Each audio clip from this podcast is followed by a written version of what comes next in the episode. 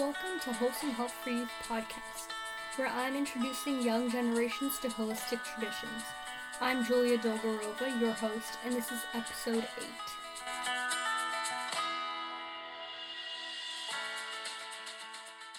Welcome back, or welcome if you're new here. I hope you guys are doing well. Um, before we get into this week's episode, as usual, I wanted to catch you guys up on my week. So, um, I've just been going to school and work, and that's been great, and my brother, Nikita, um, left for Hawaii. I think I mentioned this in um, last week's episode, but he's going to be there for two years, and I don't even know, like, when I'm going to see him next, so that's been kind of making me a little bit upset, you know, because, I don't know, I, I love my brothers a lot, and I'm going to miss him a lot, so, but, um, I told him that maybe when I graduate high school next June, me and my parents could go on a trip to Hawaii and visit him, and it'd also be, like, my um, graduation trip, you know, so I think it'll be fun. And then my other brother, Andre, he's in training um, to become a ranger in the Army, and I basically won't be able to talk to him until the end of November, so a pretty long time. He's literally in the middle of the woods, and um, that's, like, where his training is. He doesn't have any type of, like... way of, there's no way for us to contact him. We can't even write him letters because there's no address to address it to because he's literally in the middle of nowhere. But um having our new cat Lucy has been really helpful because, you know, she keeps me company. She's my sister now. So although, like, at two a.m. she gets a burst of energy and starts jumping all over me and scratches me through the blanket, and she does this literally for thirty minutes. And last night, she had two bursts of energy. She got the zoomies twice at, like, twelve o'clock at night, and then in two in the morning. She had these bursts of energy. It was it was really crazy, but I'm just trying to keep it together, you know? Yeah, so my mom's friend told us that maybe if we wet her tail, like, just at the end, um, when she's, like, kind of being restless, she'll keep licking it and... um like trying to clean it, and it'll make her tired and she'll fall asleep. I just don't know how I'm supposed to, like, wet her tail in the middle of the night. There's no way I'm getting up because um you know, it's the middle of the night and I have school the next day, so I don't want to wake up. Um so yeah, it's been a fun week, but she's really cute, and that's all it, it's worth it to me. It's all worth it because she's so cute even if she wakes me up. But when she gets tired after her late-night zoomies, she'll lay down on my pillow, like, right by my head and sleep. And it's so cute. So when I wake up in the morning, she's right there laying by my head. She's so cute. Oh, and in my creative writing class, we're writing children's books. And my book is based on the short story I wrote um, called Ami Lee and the Forest of Imaginary Friends. I shared that story on the podcast um, a few episodes back. It's pretty short. I think it's, like, ten minutes or something. But... we have to write it on paper and create illustrations and stuff, so I'm watercoloring all the illustrations, and it's been a lot of fun. Today, um, I handed it in um, in the for my project, like I handed it in in my creative writing class, and my teacher was so happy because it looked like an actual book, and um, yeah, I don't know, I think it turned out really well. Oh, and then yesterday, when I was, uh, I was sleeping over at my friend's house, and in the early morning, my parents went to pick mushrooms. And when my dad was little and he lived in Ukraine, his grandma taught him how to, like, differentiate mushrooms. So he knows, like, uh, the good mushrooms from the bad mushrooms. And he knows what all the different sorts and varieties are. And so they brought home five buckets full of mushrooms. And mind you, a bucket is five gallons. So it's a lot of mushrooms, and now we're um, we're trying to can some of them, um, freeze some, and dehydrate some, and it's been really cool. My dad ordered a dehydrator online, and I'm so excited for it to come, so we can dehydrate apple slices and anything else, really, like fruits and vegetables. But for now, um, he made, like, a D I Y dehydrator, and he made a box, like a he took a cardboard box, and then he put a fan and a heater next to it so that it, like, blows warm air and it dries out the mushrooms. But yeah, it's pretty cool. Um, what else? Um, oh, next Friday's homecoming, and my dress came in the mail, and I'm super excited. So it fits really cute, like, it fits really good, it's really cute, it's uh, like a blush pink color, and the sleeves are fluffy, but it's, uh, it's pretty flowy, like, it looks like a fairy dress. And I loved it. It's really cute. So yeah, that's what's been going on. That's um, how my week has been so far. I hope you guys had a good week. Okay, now we're going to get into the actual juiciness of this episode, starting off with a simple switch. The simple switch for this week is kind of pretty basic in general, but I do think it's important. And the simple switch is reusable products. So a lot of landfills and oceans and just land in general are full of one-time use products and packagings, and we should be caring for our earth, not trashing it. So it's important to switch um, just basic things like that. Even if they're small things in your life, they do make a big difference. So from plastic water bottles to reusable water bottles, or from one-time use straws to reusable straws, or packaging. It's better to buy food without a package or bag than to buy something in a plastic bag. And plus, many things that are packaged are heavily processed, so it's better to just stay away from that altogether. So yeah, okay. That's it for the simple switch. It's pretty simple. Um, you can leave it up to your imagination. You know, don't use products that have plastic packaging on them. Don't buy one-time use products. Um, try to reuse everything that you can um, to just, you know, give back to the earth and stuff. Okay, so for this week's episode, we're going to talk about the fall garden. So what grows well when fall comes, what plants are frost hardy, and what flowers to plant um, for them to bloom in the spring. So for that, for what uh, flowers to plant, um, really anything that comes in a bulb. So um, they're not from seed, but they're from bulbs. Those flower bulbs, you want to plant them um, in the fall. So they overwinter and then they come back in the spring. You just want to put a lot of mulch on top of them once you dig them in the ground. Make sure they're facing the right way. Um, so yeah, that's that's a pretty simple one. Uh, when I started my fall garden, the first thing I thought about is what we are actually going to eat from the harvest.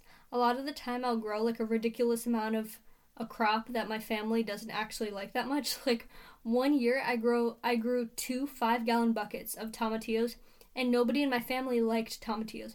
So I, like I thought maybe I'll make some salsa, but I forgot the buckets outside when we went to vacation and they all turned to mush. But the chickens did love them, so that was good. But tomatillos are a summer crop, but trust me, there are plenty of fall crops that maybe don't fit your, your taste, or um, just they're not reliable in your area. So it's important to plan um, what you're going to grow in the garden for the fall and what you're actually gonna enjoy and eat. Then I, I cleared summer crops that were past their prime, like the tomatoes, um, the zucchinis, and basically everything else that was in there. I tilled up the soil and added some natural organic fertilizer and some compost. Since the crops uh, of the summer pull a lot of nutrients out of the soil, it's important to feed your soil if you want to do multiple like rounds of crops and grow in multiple seasons. Um, then I collect all the seeds I plan on planting. So here's some crops that grew well in the fall, um, and some things that are important to keep in mind in order for the plant to grow to its full potential. First is uh, root vegetables.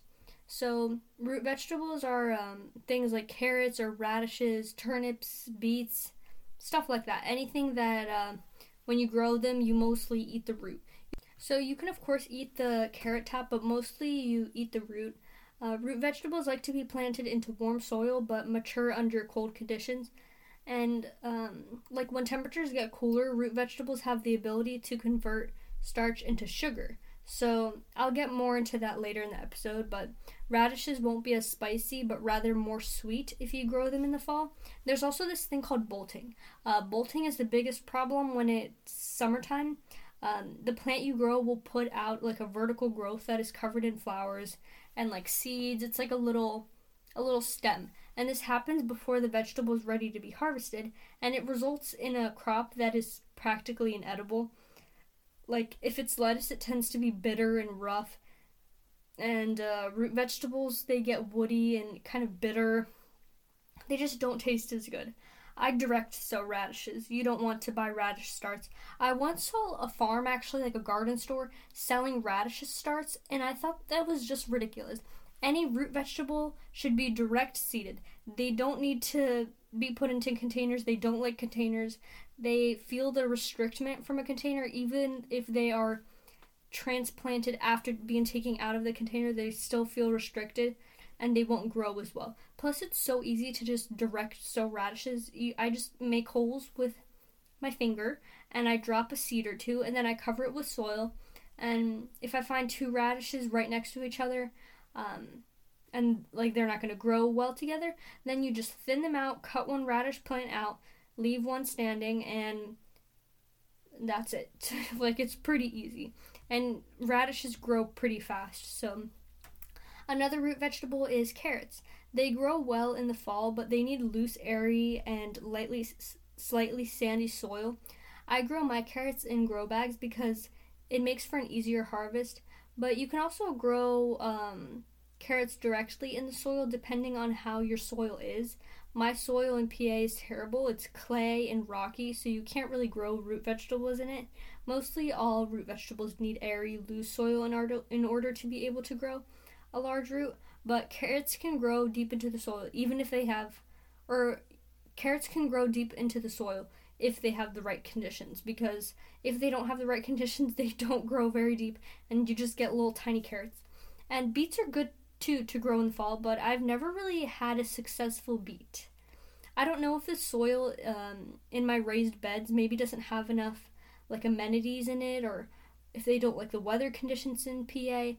I've just never grown a beet that's bigger than like a golf ball. It's pretty sad, actually. I do try every year, but they aren't great. They have never been great. But yeah, this year I planted them in the end of the summer, so hopefully they grow stronger in the fall weather. Who knows? I guess I guess we'll find out. I'll update you guys about my beets. When I first started gardening, um, I thought that radishes...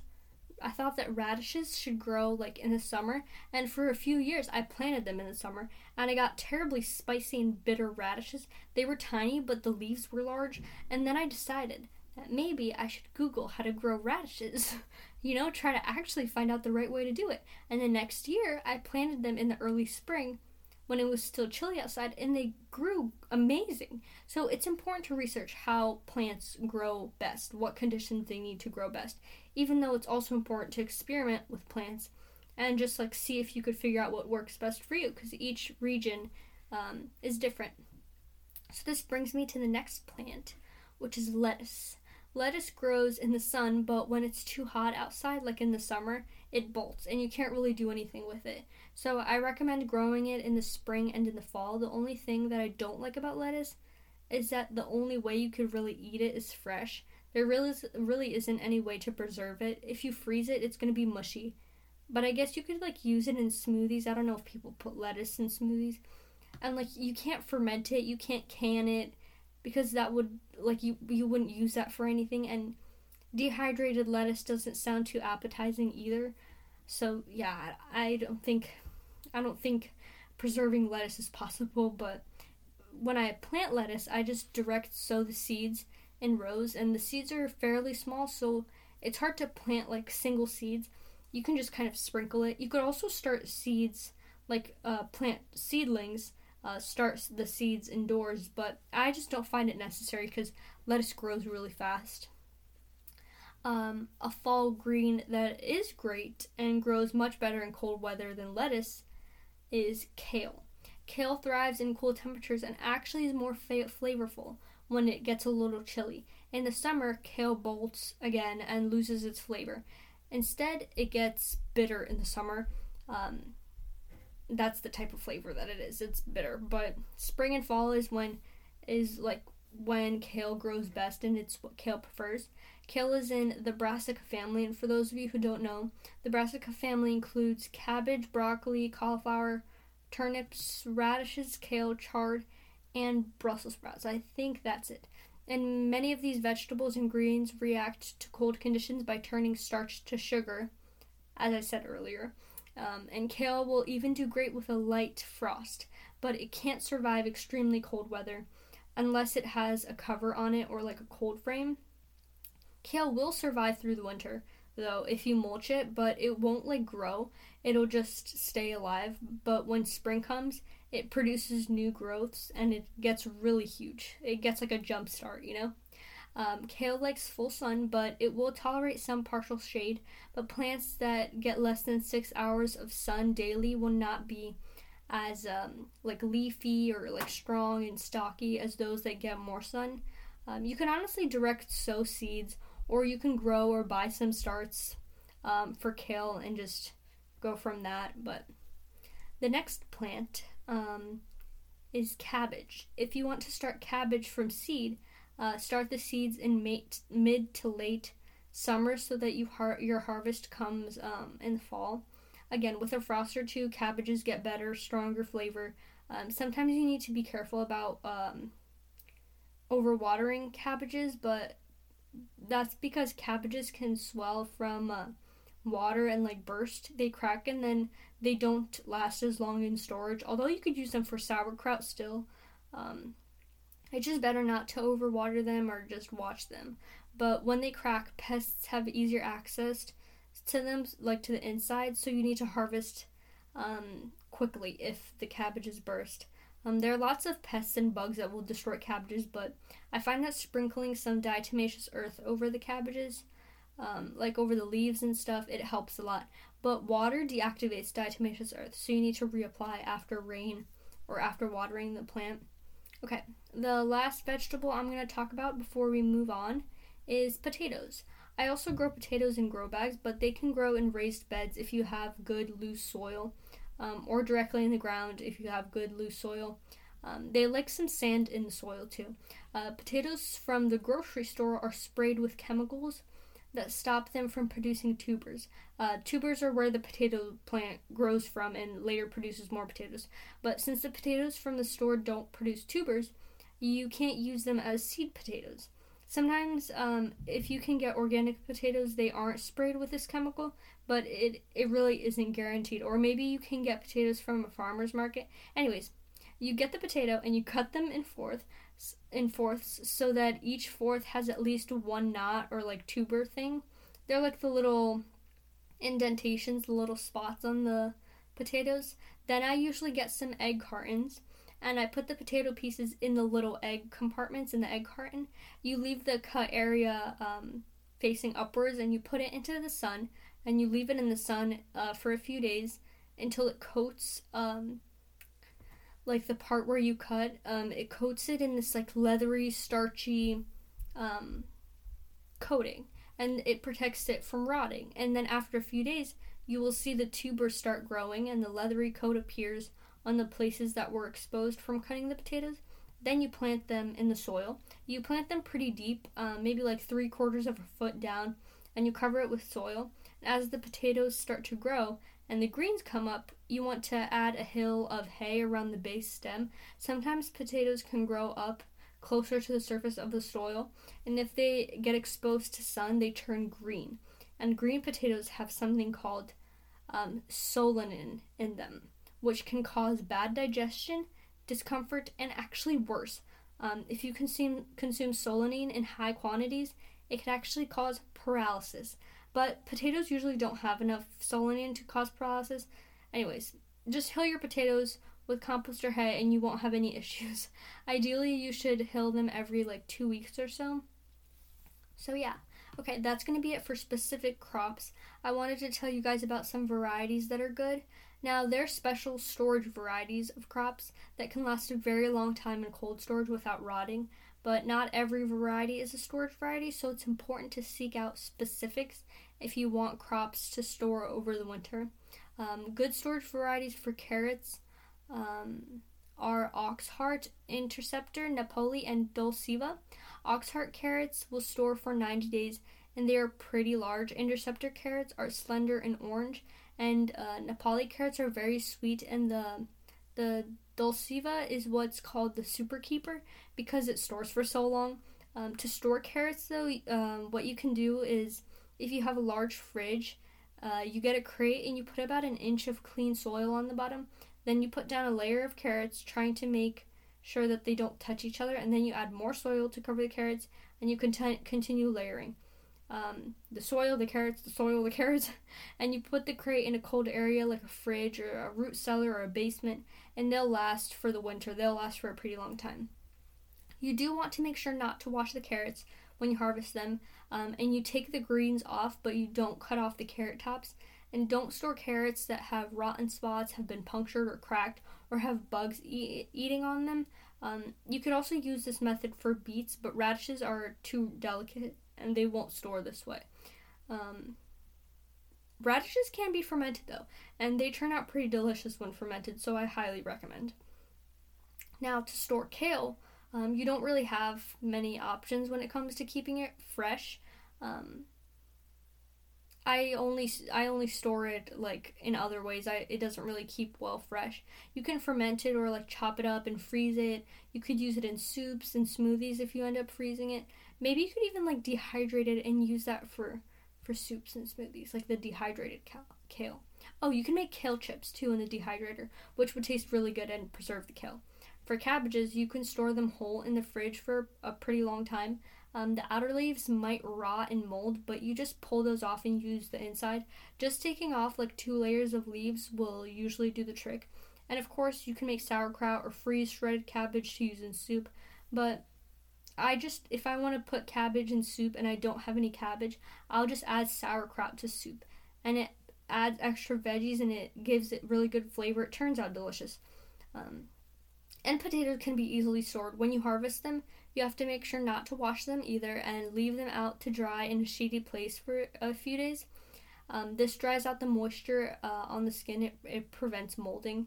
Then I just put the potatoes in a brown paper bag, or you can put it in a crate and keep them in a cool area.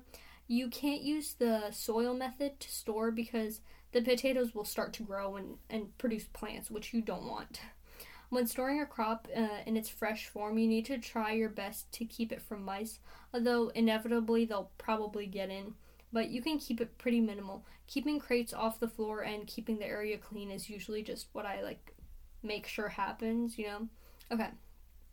Um, I think next I'm going to talk about climate zones or hardiness zones and microclimates. So each place in the world um, has a climate zone.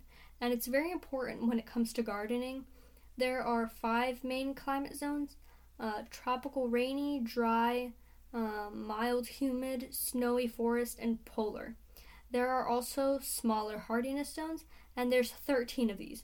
Number one is the coldest, and number thirteen is the hottest. So it's one to thirteen and everything in between. You can search to find out the hardiness zone in your area. Um, just for some perspective, Alaska is zone one. And Puerto Rico and parts of Hawaii are zone thirteen. Then each number comes with either an A or a B, depending on um, a five degree difference. I think it's five degrees. Uh, this is what helps gardeners find out find out what grows best in their area. Um, so it's a good idea to know what your zone is, so you can grow the best crops for your area. Some plants um, even grow best in certain zones, and some are specific to a zone. For example, I know that our fall is chilly but fairly mild, while in Arizona, their main growing season is fall, winter, and sometimes spring. Since it's far too hot for anything to grow in the summer, it really just depends where you live, and also um, with time and practice, you'll learn what grows well where you live and what doesn't grow well. There's also microclimates. Now, microclimates are um, the climate of a specific restricted area. For example, the microclimate under a shady tree is different than an area that gets full sun. And through your own land, you have different microclimates. I live in an area of land. Um, we have an acre of land, and I know that in the back of my backyard, there is a strip of like wetland, meaning like there's a lot of bamboo that grows there and plants that thrive in very moist areas, and water tends to just sit there and is under trees. So it's cool. It's pretty chilly, but in the middle of my backyard, there's a bit of a hill, and the middle of my backyard is the top of the hill, and it's very dry because the water goes down um, back towards the back of the backyard, and that's where we have patches of dry grass right in the middle of the backyard, and the microclimate is dry. And depending where the depending on where the sun hits, and many other factors, microclimates are different. And you could take advantage of this. Um, in the summer, I grow lettuce in parts of my backyard where the microclimate is more shady and cool, keeping the lettuce from bolting and keeping the lettuce from going bitter. But when it's chilly outside and I want my crops to have some warmth, I plant in a microclimate that's more sunny and less windy. it doesn't always have um, like a great effect. It doesn't always make a huge difference, but even a little change in degree can greatly affect a plant. And there's a lot of plants that can grow well in the fall, um, depending on where you live. And you can get a lot of production of food um, from growing in the fall. Okay, uh, I think that's going to be it for this week's episode. I hope you guys enjoyed. Follow the podcast on Instagram at Wholesome Health for Youth Podcast, and let me know what you thought of this week's episode. Next week, we're going to do a homesteading episode, so stay tuned to find out what it's going to be all about. See you guys next week. Bye, guys.